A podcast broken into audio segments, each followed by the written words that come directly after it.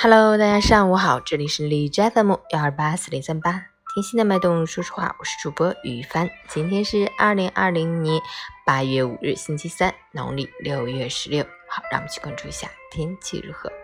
哈尔滨雷阵雨，二十六度到十九度，西南风三级，早间时段有零星小雨，随后逐渐转为多云，午后到夜间还会有雷阵雨光临。阴雨连绵之下，气温也会受到打压。未来几天气温都会维持在凉爽舒适的水平，甚至早晚有些偏凉。公众号晨前说环境提醒大家，根据气温变化适当增减衣物，睡觉关好门窗，盖好被子，以免着凉感冒。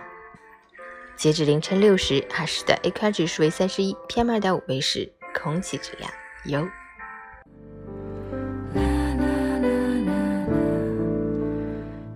分享，古人云：“知人不必言尽，言尽则无有；责人不必苛尽，苛尽则众远。”其实，无论是做人还是做事，都要学会给别人留余地。如果话说的太满，事做的太绝，情面伤得太尽，最终我们既会让别人为难，也会让自己难堪。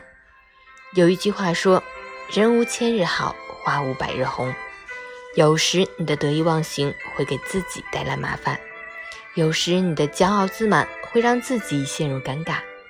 在生活中，喜欢说大话的人比比皆是，为此付出惨痛代价的人更是数不胜数。